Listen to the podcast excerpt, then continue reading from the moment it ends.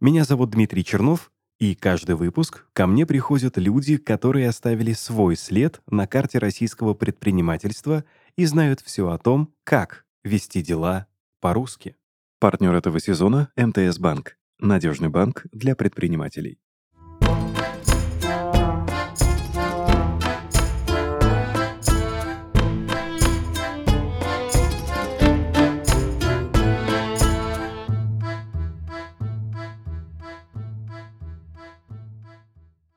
Друзья, всем привет!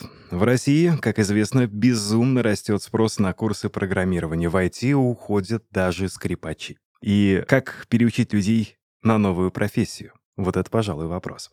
Сегодня, если позволите, в подкасте «Бизнес Алерус» аудиоэкскурс на кухню Образовательные платформы, которая обучает современным востребованным профессиям. На секундочку, более 60 тысяч выпускников, 11 лет на рынке и 11 направлений обучения. Прошу любить и жаловать. Будем знакомы. Генеральный директор образовательной платформы «Нитология» Марианна Снегирева. Марианна, здравствуйте. Здравствуйте. Всем привет. Марианна, в свете последних событий, все понимают, о чем идет речь, э, мы перешли на VPN. И вот тут самое интересное. Мы все пользователи YouTube, разумеется. Да? Да. Разумеется, когда э, не слушаем подкасты от студии Red Barn, мы смотрим YouTube.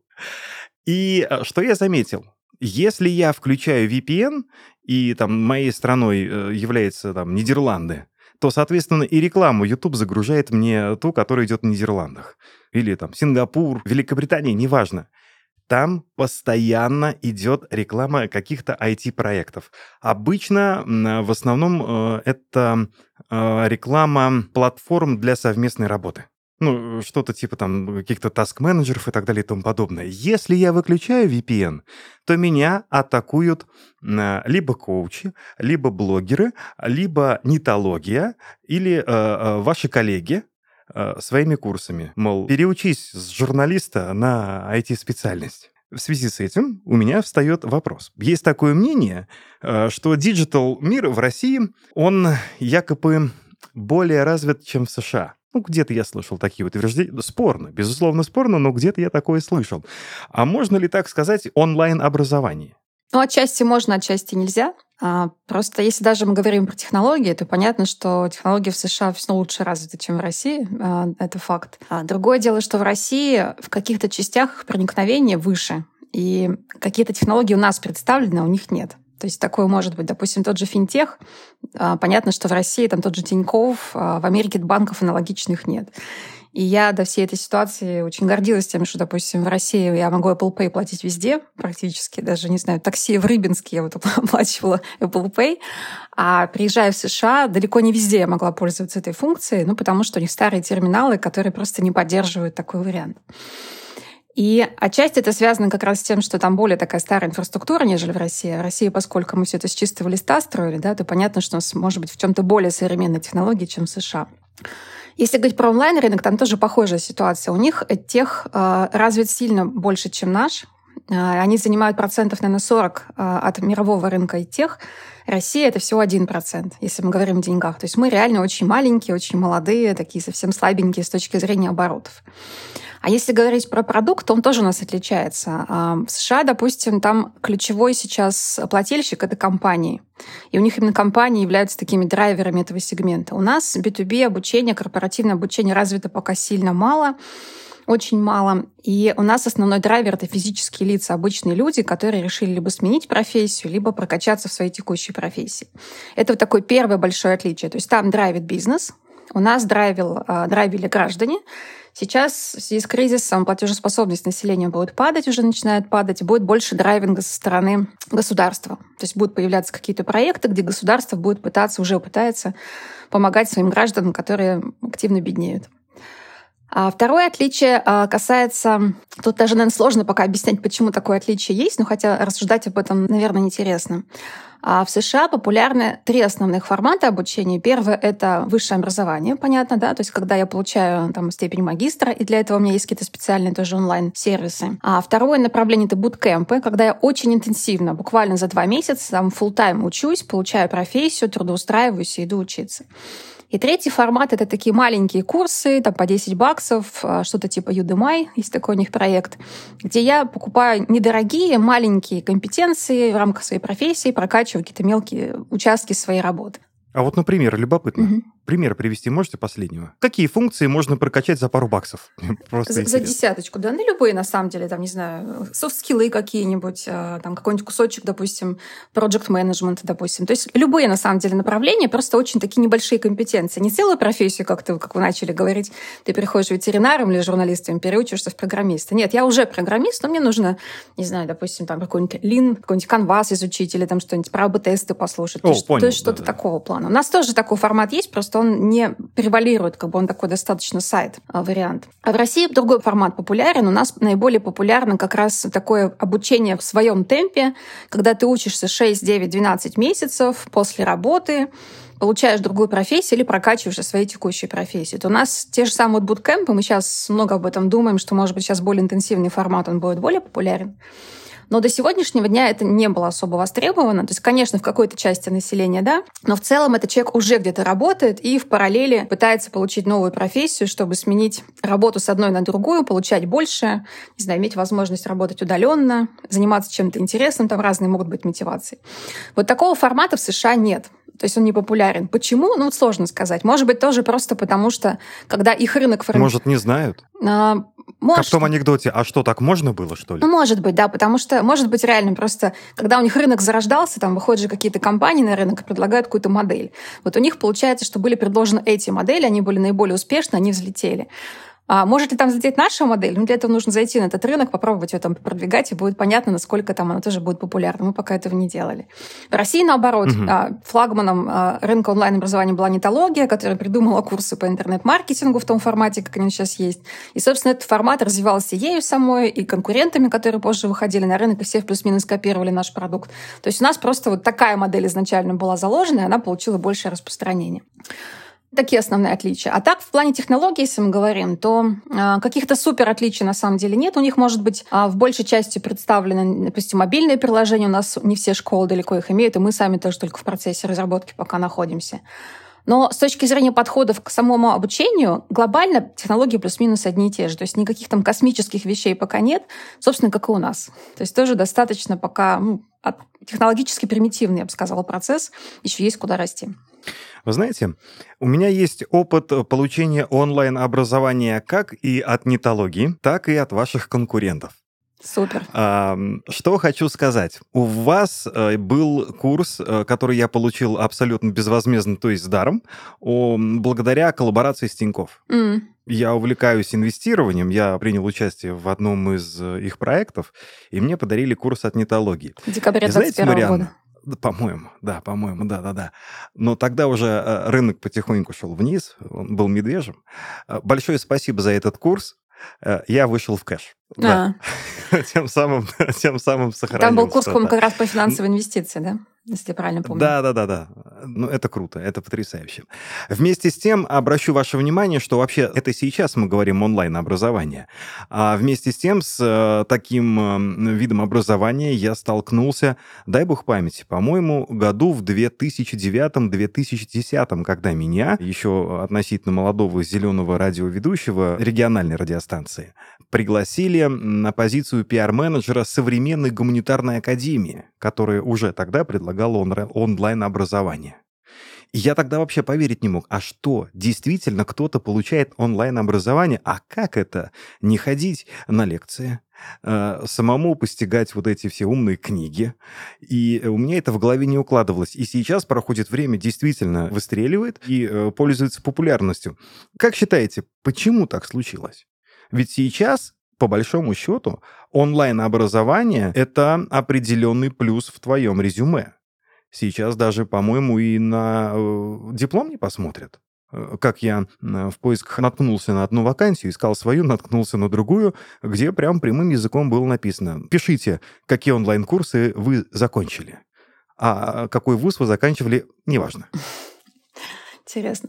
Здесь есть два фактора. А, тот фактор, про который вы сейчас сказали, про а, ожидание работодателя, что соискатель проходит какие-то онлайн-курсы, это про соответствие человеку а, текущим требованиям рынка труда. Вообще онлайн-сегмент наш ДПО, он появился почему? Потому что вузы наши прекрасные со своей академической базой и так далее, они все таки очень сильно зарегулированы. Мы сейчас вот делаем совместные программы с девятью вузами, и вот, например, чтобы запустить программу, которым, а, по которой студенты начнут обучаться осенью 2022 года, мы начали работу год назад. То есть в ноябре была согласована программа, программа вступительных и там выпускных экзаменов. А дальше идет такая очень планомерная, длительная работа. Мы в нетологии новый курс запускаем за месяц. То есть у нас скорость э, реакции на рынок, она сильно выше, чем у вузов. Вот сейчас э, обучали СММ-менеджеров, да, менеджеров по продвижению в социальных сетях. Все обучение строилось на Фейсбуке, Инстаграме, которые были признаны экстремистскими. Мы очень быстро можем поменять программу и обучить маркетологов уже работать с другими инструментами. Вот если, например, там будет делать то же самое ВУЗ, то он сможет это сделать только через год с лишним. И вот такое а, низкая такая гибкость, очень низкая скорость реакции на то, что происходит а, на рынке труда, привела к тому, что вузы а, часто дают профессии, знания, которые потом на рынке труда не очень востребованы. Вот думаю, что это такой нередкий кейс, когда приходится искатель бывший студент, выпускник какого-нибудь вуза а, к работодателю, он его берет, но говорит, так, сейчас ты все забудешь, чему тебя обучали в институте, и мы тебя сейчас научим, как надо работать, потому что всю вот эту теорию, которую вы там изучали, это вообще не про то, чем мы тут занимаемся. И дальше его начинают обучать, предполагая, что он практически чистый лист. И а, действительно, обучение в вузах, оно стало таким вот больше теоретической, какой-то академической базой. Это больше про, не знаю, развитие мозга, про умение учиться, не знаю, может, про какие-то какой-то нетворк студентов. Он тоже, на самом деле, очень важен. Я, например, с большой теплотой вспоминаю те времена, когда училась в ВУЗе. Мы все. Да. Но он не дает актуальных знаний а, на рынке, который сейчас очень быстро меняется.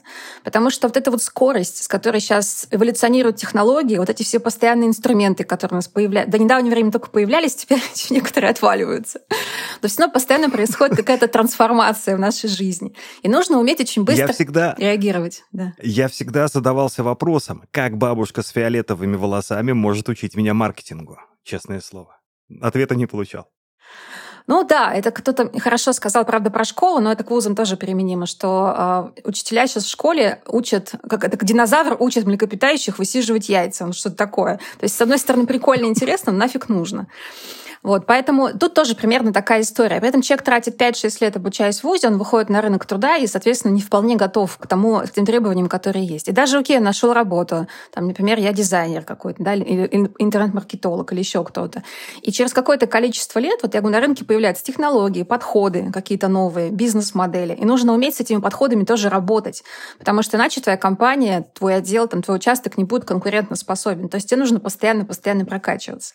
И в связи с этим, конечно, сейчас у работодателей возникает это вот понимание, что онлайн-школы, что это очень полезная история, потому что э, соискатель показывает, во-первых, что он развивается, что он готов вообще развиваться, он не просто застыл в каком-то состоянии, он развивается.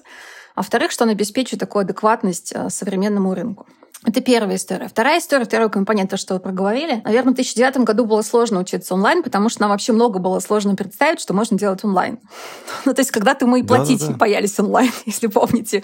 Ходили в банки, и там оплачивали только физически, и просили, там, я помню, когда По мне пер... первый вклад у меня был какой-то, уже не помню, в каком банке, я пришла, просила распечатку, а, потому что как-то страшно было, что все в телефоне. Сейчас, конечно, даже мне это в голову не приходит.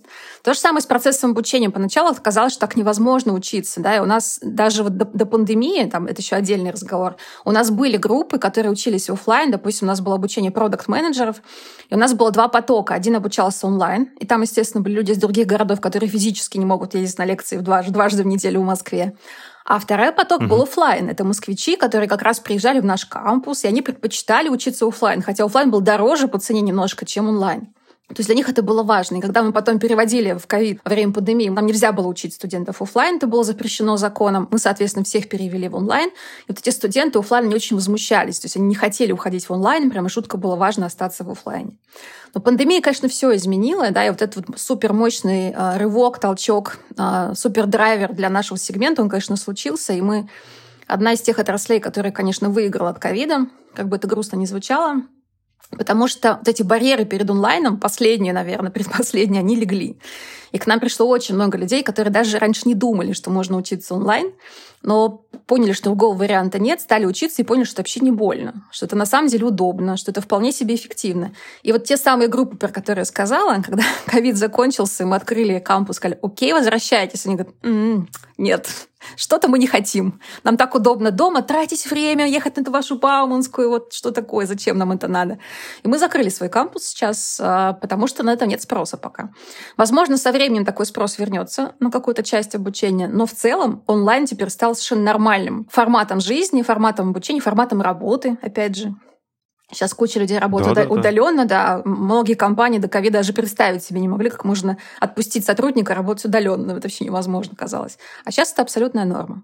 Нам даже как-то государство грозилось внести изменения в трудовое законодательство, а, когда стало ясно, что а, некоторые работодатели начинают, не хочу говорить халтурить, лукавить, адаптировать э, своих подчиненных, говоря, что ну вот вы время не тратите, мол, э, вы будете дома работать, поэтому давайте-ка мы вам заработную плату немного, так сказать, урежем. Но, а, по-моему, ВОЗ и ныне там. Таких правок, да, не приняли, хотя вот я знаю, что в Японии есть такие э, законы что если ты работаешь из а дома, то в... ты не, не несешь часть затрат, там, допустим, на дорогу и получаешь чуть меньше. У нас в России нет А такого. в Европе, между тем, даже оплачивают время, которое ты проводишь э, из дома до работы. Но не об этом сейчас. Э, вообще, по правилам интервью, я сейчас немного некорректно поступаю, но, с другой стороны, темы прекрасны подкасты, в отличие там, от э, форматированных радиостанций. Э, вспоминая известный сериал «Сверхъестественное», произнесу фразу «оглянемся назад», и э, вопрос, э, который вы, безусловно, должны уже знать наизусть, от зубов отскакивает. Как возникла идея создать нетологию и э, как вы лично попали на этот проект? И задаю я этот вопрос исключительно для того, чтобы поберечь время слушателей подкаста «Бизнес а Это, безусловно, можно найти в интернете, но для этого им нужно нажать на кнопку «Пауза». А я этого делать не хочу, заставлять их нажимать на паузу. Прошу вас, Марьяна. Да, это очень, мне кажется, верное такое намерение. А, нетология появилась 11 лет назад. Ее создали основатели Максим Спиридонов и его жена, впоследствии жена Юлия Микеда Спиридонова. У Юли был курс а, по онлайн, по маркетингу, не онлайн, в офлайне. То есть она как маркетолог обучала других маркетологов, как этой профессии, собственно, как в ней хорошо существовать хорошо, успешно работать. Они познакомились с Максимом. Максим со своей такой предпринимательской хваткой решил, в общем, подключиться к этому маленькому бизнесу Юрия. В итоге они вырастили вот до такой большой школы. В какой-то момент Максим понял, что есть а, возможность сделать это онлайн. Они попробовали, это получило интерес у аудитории. И, собственно, школа начала потихоньку набирать обороты. А, я пришла в нетологию в 2018 году. Я пришла очень осознанно. Я до этого работала в немецкой компании Otto Group Russia, которая занималась e-commerce. До этого я работала в СМИ и в рекламе очень долгие годы. И когда я уходила из Otto... Коллеги. Да, да, коллеги. Я, правда, была тележурналист, да, но, но все равно коллеги. А, когда я уходила из Отто, а, мне просто там уже было неинтересно. Я поработала там пять лет, я хотела какого-то нового вызова. И я решила в этот раз сделать все а, по-правильному. Я пошла к карьерному консультанту и решила понять, вот я обычно устраиваюсь, ну, то есть я искала как-то работу, э, каждый раз по каким-то критериям принимала это решение, а тут я решила как-то системно понять, порефлексировать, а что же я правда хочу. У меня успешная карьера, я на каждом месте работы делала всегда, какие-то повышения всегда мне делали, а, но я 20 лет я управляю чем-либо, когда-либо, но а, было ощущение, что я не очень понимаю, а что мое. И поэтому мы провели несколько сессий, и было, было непросто, на самом деле, очень интересный опыт, потому что, ну, поскольку уже тоже человек я с опытом, а, в первую очередь, конечно, когда меня спрашивали, где я хочу работать, в какой отрасли, на какой должности, я привязывалась к тому опыту, который у меня уже был изучала, вспоминала то, что я уже умею, те кейсы, которые я уже решала, и в первую очередь вытаскивала их. Вот, а коуч мне очень повезло, она сказала, так, забывай все, что ты знаешь, давай-ка поищем, а что Мариана на самом деле хочет, вот вне зависимости от этого опыта. И с помощью разных упражнений. А вы, вы об этом не задумывались, да, что я действительно хочу? То есть как-то все так вот на автомате, мышечная память работала? Как-то да, как-то ну, так часто бывает. У меня подруга, допустим, она а, много лет работает логистом, а, и очень успешно в этом занимает высокие позиции. И вот сейчас а, поняла, что она всю жизнь занимается не тем, что ей нравится. Это получается у нее. И ей всеми предлагают какие-то новые проекты, которые у нее получаются. Но душа лежит к другому. И вот человек это понял спустя энное количество десятилетий. А, поэтому мне тоже захотелось понять, чего я хочу, тем более, что выбор был очень большой. После этого у меня было много предложений разных от разных компаний, Яндекс в том числе, и мне нужно было понять, на что опираться, куда все таки идти, да, то есть как выбрать. Угу. И когда мы все таки отключили мой мозг с помощью специальных всяких техник, из меня полезли очень удивительные для меня вещи. То есть первое, что из меня вылезло, это были биотехнологии, Второе это было образование, а третье это была благотворительность. И когда я все эти вещи проанализировала, я, конечно, поняла, что у меня очень сильный запрос на то, чтобы помогать людям. Вот прям очень сильный. То есть я не хочу больше работать в компании, которая чем-то просто торгует какими-то товарами. Мне этого мало. То есть мне нужно какое-то большее влияние на жизни, на судьбы людей. Понятно, что в биотехнологии мне попасть было достаточно сложно, а вот э, образование достаточно быстро нарисовалось у меня на пути, потому что мое резюме попало к Раскюле Микеда, они меня позвали познакомиться, и буквально в этот же день мы поняли, что все, это судьба нужно... А как оно попало к Юлии? А, через рекрутеров. Mm, через рекрутеров. Да, да. То есть это не, не какая-то отдельная история, а Да, просто, да, просто на, мое резюме там расходилось по большому количеству компаний, кадровых агентств, частных рекрутеров, и одно из них просто попало к ней, поскольку они как раз искали человека, который возглавит их компанию. И вот получилось, что мы так совпали, и, в общем, я пришла в нетологию, три с половиной года уже работаем.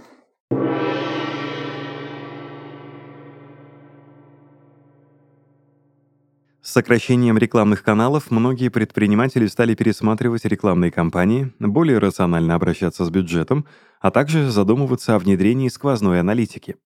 Однако не все подходят к этому вопросу грамотно, иногда полагаясь только на веяние бизнес-моды. Предпринимателю следует помнить об определенных трудностях, с которыми он может столкнуться в процессе внедрения сквозной аналитики. Во-первых, могут быть технические несостыковки. Например, заявки не отправляются с сайта в CRM-систему. Во-вторых, в бизнес-процессах может не быть регламентов по работе сотрудников, а также есть немало примеров внедрения сквозной аналитики, когда для этого нет нужды. Изучение работы такого вида аналитики может занять у тебя немало времени, ведь придется разбираться с отчетами и изучать метрики. А пока ты узнаешь новые решения для развития своего бизнеса, делегируй часть задач надежному партнеру. Таким может стать МТС-банк. МТС Банк — это надежный банк для предпринимателей, который предлагает продукты для малого и среднего бизнеса. Специалисты возьмут на себя все хлопоты по открытию расчетного счета и бизнес-карты, настройки эквайринга и, если нужно, даже помогут бесплатно выйти на маркетплейс и запустить первые продажи, чтобы ты смог сфокусироваться на важном — в своем деле. МТС Банк дает возможность предпринимателю бесплатно выйти на маркетплейсы. И даже больше. Эксперты помогут запустить тебе первые продажи уже через две недели. Персональный менеджер помогает клиенту не только зарегистрировать личный кабинет, загрузить карточки товаров и выбрать правильную схему работы, но и сопровождает первую поставку на склад маркетплейса. Все основные операции в МТС-банке удобно совершать в удобном мобильном приложении, не тратя время на поездки в отделение банка. Если ты уже решил, что в твоем бизнесе самое важное, переходи по ссылке в описании и открывай расчетный счет или выходи на маркетплейсы с МТС банком в пару кликов.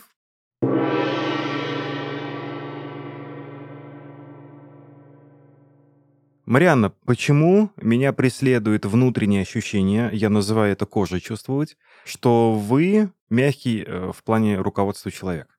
Я действительно достаточно демократична. Не могу сказать, что прям я мягкий. То есть у меня точно есть своя линия, и которую я буду гнуть uh-huh. э, в независимости. Но манера действительно не совсем типична для руководителя. И в команде, особенно те люди, которые приходят на собеседование, они часто, часто удивляются, у них такой легкий шок бывает всегда. И а, уходят они с а, ощущением, что им хочется в этой компании работать, потому что, вот, видимо, они не привыкли к такому немножко теплу и неформальности. Но у нас это действительно а, признак корпоративной культуры. И э, это действительно большая для меня удача, что я попала в коллектив, в котором вот этот ген тоже присутствовал. И мне просто супер легко проявлять вот то, что свойственно мне, то есть вести себя очень органично и понимать, что это очень органично команде. То есть это вот у меня за все время работы в разных компаниях такое впервые. И я это очень сильно ценю. Угу. Но при этом, конечно, я знаю, э, куда нужно идти, у меня есть какие-то требования, я просто обычно их не излагаю в какой-то авторитарной форме, но у меня команда знает, что я всегда про все помню никогда ни с кого не слезу.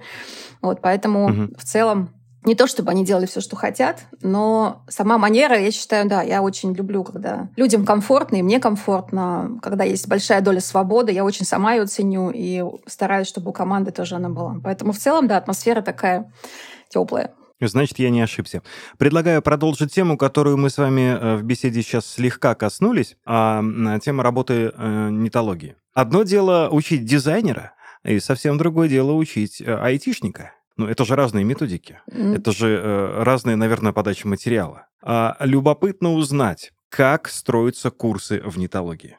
Вот вы говорите, мы быстро реагируем на это. Как конкретно? Можете описать? У курсов методика плюс-минус похожая. Конечно, а, там есть разные инструменты. У тех же программистов могут быть какие-то тренажеры для написания кодов, у дизайнеров могут быть какие-то истории, связанные с графическими работами, у, у маркетологов, допустим, есть симуляции каких-то кейсов маркетинговых. То есть могут быть нюансы. Но общая, общая методика, она в принципе одинаковая. У нас есть матрица компетенций.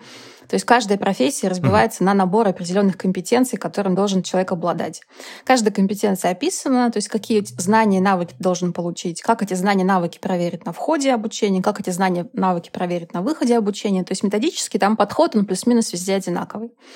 А угу. Как обеспечивать вот эту вот разницу обучения разных профессий? У нас есть, конечно, направление обучения. Если, допустим, а, направление обучения интернет-маркетинг, то там методисты, которые работают над этим а, продуктом, над курсами в этом направлении, они, конечно, сильны в маркетинге именно. То есть они специализируются на этих программах, они хорошо знают компетенции, которые входят в эти программы, они хорошо знают экспертов. То есть они именно имеют специализацию свою. То же самое в программировании, то же самое в дизайне вот эта специализация. И они не будут уходить в другую команду, правильно? Они всегда будут работать вот в этом классе. Их можно переобучить. Периодически мы эти горизонтальные переводы делаем. То есть такое возможно. В целом методист может сменить специализацию, потому что ключевое у него — это умение проектировать курс, да, то есть знать, каким образом выстроить методику.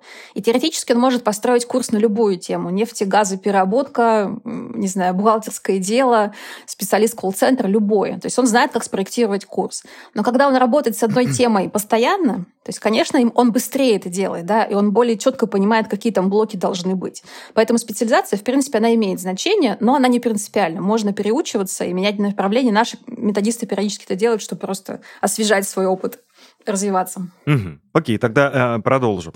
Есть ли какие-то критерии успешности курса? Есть два типа критериев. Ну, как эта аналитика же должна проводиться? Да, есть два типа критериев. Наверное, да. Есть бизнес-метрики, что называется, то есть сколько курс зарабатывает, сколько денег этот курс приносит компании, сколько на нем учатся студентов. А второй пласт метрик — это как раз метрики эффективности качества курса, то есть насколько этот курс хорош с точки зрения студентов, насколько он позволяет им достичь их целей. А там есть метрики, касающиеся эмоционального удовлетворенности, эмоциональной, например, насколько вы довольны тем или иным курсом, насколько вы готовы нас рекомендовать, это спрашивается на разных этапах. И есть совершенно объективные критерии, сколько людей дошло до конца курса, сколько смотрят каждое занятие, там, какую оценку ставят, сколько делают домашку, кто с первого раза, сколько не с первого раза. То есть вот эти вот у нас достаточно много образовательной аналитики, у нас есть целый отдел, который постоянно работает над тем, чтобы ставить все новые и новые метки в нашей LMS, Learning Management System, угу. и чтобы у как раз методического отдела методистов было больше информации, понимания, что студентам сложно в курсе, да, почему им учиться тяжело, что не совсем эффективно, чтобы методисты имели возможность курс дорабатывать. Курсы дорабатываются постоянно, то есть нет такого, что он выпустился, и все, он там живет своей жизнью. Примерно раз в полгода мы процентов 20 курса обновляем потому что и рынок меняется, и потому что мы все больше понимаем про то, как этому учить. Поскольку область достаточно свежая у нас вообще, тех очень молодая отрасль, то в плане методик угу. мы тоже постоянно развиваемся, и то, что мы сейчас делаем, мы, конечно, не считаем, что это предел совершенства, тут точно можно находить какие-то новые истории. Марианна, на что сейчас э, делает упор команда нетологии, какие курсы будут создаваться, в чем видите будущее? Ну, давайте вот э, далеко за примером ходить не будем. Э, я не ошибусь, если предположу, что сейчас, наверное, популярна профессия менеджера маркетплейса. Все сейчас ринулись туда, ведь это, по сути, классная идея продавать товары через интернет, причем это, грубо говоря, это гипермаркет у тебя под боком, даже если ты живешь в селе. А есть ли у вас еще какие-то идеи и планы на будущее? Эта профессия действительно имеет спрос, а, но не могу сказать, что она ведущая. Сейчас, конечно, сильно очень поменялся спрос вообще на профессии. Не в том плане, что он упал, а в том, что он перераспределился. То есть обучение маркетингу сейчас, оно очень девальвировано в связи со всякими разными uh-huh. ситуациями. И в целом сейчас спрос упал примерно в половину против того, что было до 24 февраля. Пока что он не восстанавливается, это, в общем, тоже достаточно такая грустная история для нас. Но при этом очень-очень сильно вырос, конечно, спрос на программистов и он сейчас просто зашкаливает, и до февраля таких, такого спроса никогда не было, то сейчас просто безумное количество людей хотят выучиться на программиста, и спрос со стороны компании тоже пока есть. То есть вот сейчас кажется, что ведущими это направление программиста-аналитика с разными курсами внутри, с разными специализациями. Но это вот в топе, я думаю, что останется как минимум до конца года. Что будет дальше вообще, как будет развиваться кризис, а, какие люди будут терять работу, да, где будет расти безработица, где будет потребность в кадрах, кого мы еще должны будем, каких специалистов обучать, сейчас это большой вопрос. А для нас очень важное направление — это совместная работа с вузами. То, что я уже проговорила. Мы в прошлом году запустили две программы совместные с Высшей школой экономики, одной с Ранхиксом, вторую. Очень удобные, очень успешные обе онлайн-магистратуры. А магистратура с вышкой вообще набрала там 130 студентов. Это рекорд по рынку, такого никогда еще не было. В этом году мы аж с девятью вузами партнеримся, аж с девятью вузами, лучшими вузами страны запускаем новые программы. И вот это нам кажется тоже очень важным направлением, потому что в этих онлайн-магистратурах могут обучаться люди из других регионов. И это, правда, очень оказалось ценным, потому что не все могут переехать в Москву, не все могут здесь учиться. А здесь, получается, вышка дает свою, допустим, академическую программу, мы даем свою ЛМС, на которой можно учиться, мы даем специальные кейсы от рынка, а, от компаний, да, которые будут трудоустраивать потом этих студентов. Получается очень современная программа, при этом она сохраняет все плюсы высшего образования. Люди получают официальный диплом, допустим, там высшей школы экономики либо другого вуза, но они учатся онлайн. У них также есть расписание лекций, также есть там домашние задания и так далее. То есть технологии плюс академическая база — это очень хороший на самом деле формат. Ну и третье направление, которое нам сейчас тоже очень для нас важно, это, конечно, сотрудничество с государством. У государства сейчас есть национальные проекты федеральные, а, в которые они берут на себя оплату, переподготовку части специалистов. И в этом году очень да, большой... Да, да, слышал это больш... не раз. Да, очень большой фокус сейчас идет на льготные категории людей. Это и многодетные мамы, и инвалиды, и люди, которые э, мало зарабатывают, студенты. То есть государство субсидирует обучение этих людей, при этом у нас есть очень жесткие требования от государства. То есть мы не получаем денег от них, если человек не закончил курс, если он не получил работу. То есть мы, считаем, получили его просто бесплатно. Вот это очень важное направление, оно очень сложное, потому что приходят люди, у которых обычно нет денег. Это не наша ключевая аудитория, которая приходит нам платно. Эти люди, они обычно меньше понимают вообще в диджитал-технологиях. Им сложно, например, а, понять, что такое нагуглить что-то. Они иногда не знают, как поставить приложение на телефон. У нас даже для них есть специальный курс, который называется «Интернет-инструкция по применению», где мы рассказываем, что такое горячие клавиши, как, не знаю, найти Word на своем компьютере. То есть вот им эти вещи очень сложны. Плюс а, у них не у всех есть вообще, в принципе, компьютеры, ноутбуки. Там часть из них пытается учить с мобильного телефона. Это тоже, в общем, такой для нас достаточно большой вызов. Но мы считаем, это очень важное направление. Оно не то чтобы самое денежное для нас, поскольку там вот есть варианты субсидий. Но кажется, это очень социальный проект. Сейчас все таки людям очень непросто. Это как раз про помогать людям? Да, да, в том-то и дело, про помогать людям. Поэтому для нашей компании это, конечно, тоже один из таких важных фокусов сейчас. Но вот где парадокс. Э, да, действительно, вы абсолютно правы. Сейчас есть прослойка людей, которым действительно сложно контактировать с мобильными гаджетами. Но если дать дисковый телефон моей дочери, а ей 9, она не знает, как им пользоваться. Поверьте, я проводил эксперимент вот недавно, э, просил ее объяснить, что она видит. Она говорит, ну, телефон. А как позвонить? Она не знает. Так что еще кто над кем смеется и улыбается. Скажите, а как продвигаются курсы и какие маркетинговые инструменты используются в нетологии? А, ключевое это, конечно, диджитал-продвижение, перформанс-маркетинг. На самом деле весь сплит каналов полностью и платные, и органический трафик тоже. То есть любой, любой абсолютно инструменты, которые э, позволяют привлекать достаточно большой трафик, они все используются. Сейчас, конечно, мы потеряли возможность размещать рекламу в Гугле, потеряли возможность размещать рекламу в YouTube, потеряли возможность продвигаться в Фейсбуке, в Инстаграме, поэтому в целом наши возможности процентов на 20 сейчас снизились в платных каналах, то есть продвигаться стало сложнее. При этом мы с этого года а, запустили рекламу на телевидении, пока только на региональном, а, пробовали какие-то выходы на радио, потому что понимаем, что digital-каналами уже охватываем только часть аудитории, то есть вот те, кто как раз не присутствует в интернете, те, кто смотрит телевизор, вот до них мы не дотягивались, а сейчас чувствуем, что и такие люди к нам тоже пошли. Поэтому маркетинг — это очень важная составляющая в нашем бизнесе. У нас процентов 30 а, от продаж уходит на маркетинг, это очень много. Я в таких бизнесах угу. еще никогда не работала, что столько денег ты тратишь на маркетинг. Но Оправдывается? В настоящее время... Ну, конечно, да. Во-первых, у нас это окупаемость. Э, у нас мы считаем роми по каждой рекламной кампании обязательно и смотрим, чтобы роми сходилось, то есть не тратим деньги просто так. Ну и в целом сейчас рынок mm-hmm. устроен так, что ключевые э, конкуренты наши, они растут именно за счет э, высокой узнаваемости, высокого рекламного шума. Поэтому если мы снижаем деньги на маркетинг, то мы начинаем тут же проигрывать в голосе, да, в силе нашего голоса. И это очень сказывается на продажах. То есть сейчас держать высокий маркетинг это просто необходимо. Образование это вообще такая штука серьезная. Во-первых, с точки зрения денег, а во-вторых, с точки зрения времени, которое ты тратишь на обучение. И есть курсы, которые можно пройти за месяц 4, э, а есть курсы у вас, которые длятся и до полутора лет. Да, все верно. Хочется узнать ваше видение. А, хочется, чтобы вы поделились, нет, не видением, а наверняка вы уже обладаете какими-то конкретными данными и цифрами. Сколько в среднем уходит времени вот от первого знакомства с продуктом до принятия решения? И как работаете с возражениями? И какие они? Эти возражения? А, время уходит очень разное. Мы даже пытались тоже смотреть такую статистику. Там очень разные паттерны. То есть вплоть от того, что люди спонтанно покупают курсы за 150 тысяч рублей, такие тоже кейсы, к сожалению, знаю, к удивлению, не очень редки. А, но в целом, наверное, от месяца до до года на самом деле. То есть люди могут угу. э, думать, э, могут приходить на бесплатные занятия, смотреть их одно за другим, э, звонить несколько раз в отдел продаж, то есть размышлять, выбирать направление, выбирать курс. То есть может быть по-разному. В среднем, наверное, один-три месяца. Это наиболее частая такая история, когда у человека уже созрело решение, что он хочет э, получить новую профессию, он примерно понимает, что ему нужно, тогда он дозревает быстрее. А если человек, у нас часто такая бывает история, когда он не знает конкретно вообще, чего он хочет, у них запрос звучит так. А как не попасть в IT? Или как не попасть в digital? Он даже не понимает, что такое digital. Просто он знает, что есть какой-то digital, в котором люди больше получают, и который завтра будет востребован. А он сейчас работает, не знаю... И он где-то в компьютере. Да, а digital. он сейчас работает каким-то, не знаю, верстальщиком или еще кем-нибудь, да, ветеринаром, и понимает, что он становится невостребован, или там мало получает, или не может работать удаленно, он тоже хочет там быть, жить как белый человек.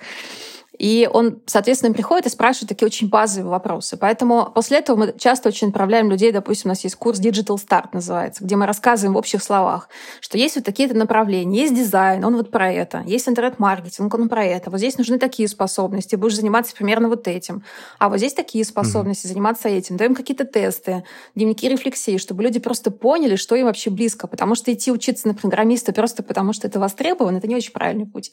Во-первых, у вас может не быть способности, во-вторых, во-первых, а может просто это не понравится. А заниматься нелюбимой работой, даже получать много денег, ну, я вот не пожелаю никому, потому что я считаю, что это неправильная стратегия в жизни. Поэтому разное время, на самом деле, и обычно это не очень простое решение, потому что все таки ты действительно платишь много денег, и ты входишь в обучение, которое будет длиться несколько месяцев. И это, правда, сложное обучение, потому что одно дело, не знаю, обучаться на кулинарных курсах, там как котлеты жарить, да, а другое дело получать профессию, которая требует большого количества там, твоих серых клеточек. Это правда сложно. А мы уже взрослые люди, мы уже отучились немножко все таки обучаться, как наши дети. Для них это нормальная история, а мы это все таки уже немножко по-другому устроены. Я всегда говорю своим продуктам, что очень важно помнить, что мы учим взрослых людей. И у них не только у них когнитивные способности чуть слабее уже, чем у детей, но им и физически сложнее выделять время. Если у детей вся инфраструктура их жизни, да, весь контекст заточен по то, чтобы они учились, то мы с вами работаем, у нас есть дети, у нас есть друзья, у нас есть хобби, и в этот вот график нужно как-то встроить обучение. А обучение, получение профессии достаточно интенсивный все равно график. Ты два раза в неделю ходишь на занятия, между ними ты делаешь домашние задания, которые проверяют, тебе дают разбор, и это происходит на протяжении месяцев. Поэтому это очень сложная история. У нас до конца курсов доходит 30% всего людей. То есть 70% они... 70 отсеиваются. Они отсеиваются, да. Это очень высокий процент считается для такого обучения, потому что, допустим, в той же курсере там только 5% доходит до финала в длительных программах программах. И это действительно сложно. При этом нельзя сказать, что все остальные 70% неуспешны. Тут немножко как бы и другая история, потому что человек может найти работу еще в процессе обучения.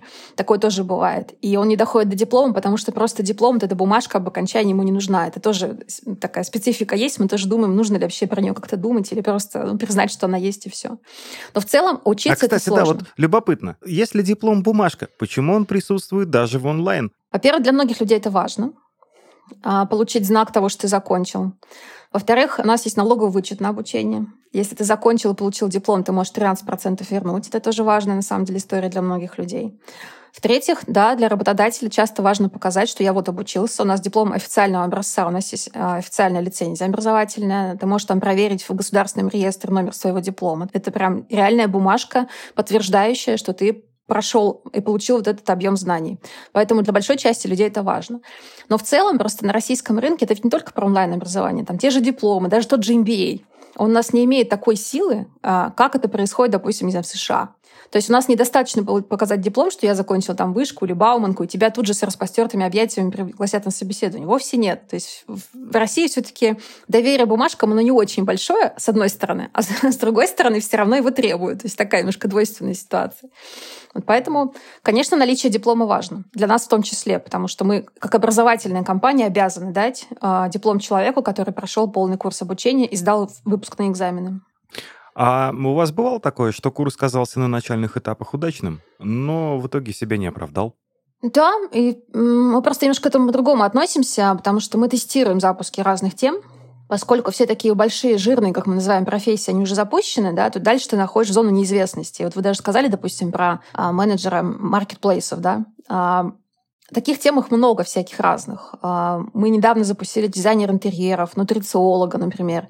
И вот нутрициолог у нас хорошо заходит, сейчас второй поток уже обучается. А Это модно.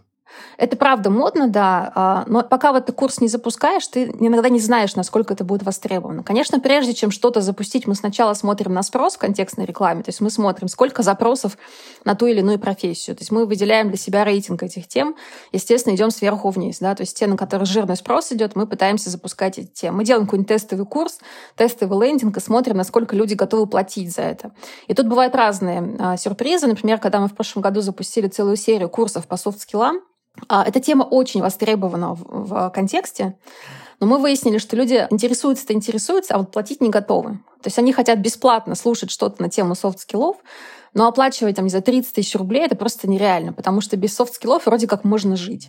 Вот без хардов ты вроде, ну, тебе все нужно научиться программировать, ты никак это не подменишь чем-то другим. А умение переговоров можно вылезти на каких-то своих э, природных способностях или что-то почитав в интернете или в какой-нибудь книжке. Поэтому интерес есть. Да. А готовности платить нет. Это вот один из кейсов, который, собственно, не взлетел, и мы сейчас э, оставили просто в бесплатной зоне. То есть предлагаем людям бесплатно посмотреть эти занятия, но мы сейчас не продаем софт-скиллы. И напоследок, Марианна, если можно, какой совет вы можете дать людям, которые хотят построить бизнес в онлайн-образовании? Сейчас? Ой, сейчас очень Остановитесь. сложно. А? Остановитесь, подумайте. Помните, помните этот мем, да, остановитесь. Сейчас, во-первых, нужно решить, на каком рынке ты хочешь строить, потому что если до 24 февраля мы сами хотели выходить на зарубежный рынок и строить глобальный бренд, сейчас уже это невозможно. А, поэтому нужно решить, ты хочешь быть в России, и тогда, наверное, пока ты будешь ограничен только российским рынком, либо ты, наоборот, хочешь выйти за пределы России, тогда, может, ты строить что-то глобальное. А, это, наверное, первое решение, которое сейчас нужно понять. Ну, второе, на самом деле, в России я бы, сейчас не торопилась, потому что рынок достаточно красный, на нем уже очень много игроков, это время быстрых взлетов, оно немножко все таки прошло. А сам ландшафт рынка, он пока непонятен. И сейчас никто еще не знает, а, что нас ждет в третьем, в четвертом квартале, что будет с платежеспособностью населения, что вообще будет с технологиями и так далее. И вот в этой зоне высокой очень неопределенности, ну, я бы лично не стала бы стартовать какой-то бизнес ни на свои деньги, ни на привлеченные там, от кого-то другого. Кажется, что это очень опасное время сейчас. Если говорить про международный рынок, то там есть разные очень интересные регионы. Есть Латинская Америка, есть Индонезия, там есть Индия. И там очень много, кажется, возможностей для развития образовательных проектов, потому что тамошние проекты, они пока еще не очень сильны, а при этом население достаточно многочисленное, потребность в обучении, скорее всего, там есть. И в отличие от Европы, там очень хорошо тоже можно обеспечивать shift человеку по зарплате, когда ты работаешь а, не в digital-сфере, потом обучаешься, начинаешь получать сильно больше. Допустим, в Европе там такой схемы не происходит, потому что они в целом неплохо зарабатывают. А вот в менее развитых mm-hmm. странах там этот shift, вообще а, скачок благосостояния человека можно вполне себе обучением обеспечить. Поэтому, наверное, если уж открывать что-то, то, то пытаться смотреть все таки в ту сторону, нежели сейчас в России. В России бы, наверное, подождать хотя бы полгодика, чтобы понять, куда все плывет. Ну вот что я думаю по этому поводу. Я учился в нулевых э, в университете. Уже тогда я слышал неоднократно и от взрослых, и от э, сверстников историю о том, что э, юристов и экономистов у нас в стране как... Собак нерезанных. Собак нерезанных, конец цитаты. Но что-то мне подсказывает, что, например, с теми же самыми направлениями в IT этого не произойдет. А, если бы вы сказали моей маме про юристов, экономистов, когда я поступала в 90-е годы, она бы вам не поверила. И никто бы не поверил, потому что все толкали своих детей на юридический, экономический. А, поэтому, скорее, конечно, на какие-то годы потребность в этих профессиях будет, но как надолго, как, насколько, а, как повлияет там все больше автоматизация все равно того, что происходит, сложно сказать. Потому что есть э, много же прогнозов про то, что программистов вообще не будет, потому что кодить будут машины сами. Это достаточно... Ну, как бы это же алгоритм. Почему машину не научить писать алгоритм? Вот. Поэтому вроде как программисты вообще тоже отпадут. И там будут какие-то другие профессии. Поэтому я здесь э, стараюсь о чем думать, и своего сына тоже на это нацеливаю, и сама тоже так думаю, что тут нужно думать про две вещи. Первое, все-таки, что тебе нравится, все-таки где твоя сильная сторона, где там, не знаю, то предназначение твое, не знаю, как угодно назовите. Потому что у каждого человека есть вещи, которые у него получаются, от которых он прется, то, что ему нравится. Вот это супер важно. Не надо идти в программисты просто потому, что это популярно, как со временем надо было идти в юристы и в экономисты просто потому, что мама сказала, что это будет востребовано. Вот это первая история. А вторая история а, то, что нужно всегда следить за собственным соответствием рынку. То есть если ты, например, программист, ну, неважно, кто юрист, экономист, тебе нужно смотреть, какие новые тренды в твоей профессии, потому что сейчас очень много смежных вещей. Вот а, не знаю, да, ты журналист, вот очень близко к вам история. Это же смесь аналитика и журналиста. Это на стыке профессии, да. То есть человек, который, с одной стороны, умеет Python пользоваться, там, не знаю, умеет графики строить, и с другой стороны, с больших данных доставать какие-то тенденции, делать выводы, писать про это материалы. Это очень интересная профессия на стыке реально очень таких двух разных профилей человека. Таких вещей сейчас много очень. На стыке продукт-менеджмента, допустим, маркетинга. А, очень много вещей вокруг аналитики, продуктовая аналитика, маркетинговая аналитика. И там нужны скиллы из одной сферы и из другой сферы. Поэтому если ты найдешь то, что тебе нравится, то на самом деле в этой сфере вот то, что тебе нравится, ты можешь поискать какие-то современные э, аспекты, которые сейчас востребованы на рынке. И дальше просто прокачиваться в них, да, то есть следить, что нового у тебя появляется, постоянно учиться, не, не останавливаться, что вот я закончил, не знаю, вуз или нетологию там, или еще кого-то, и все, и мне теперь достаточно. Нет, недостаточно.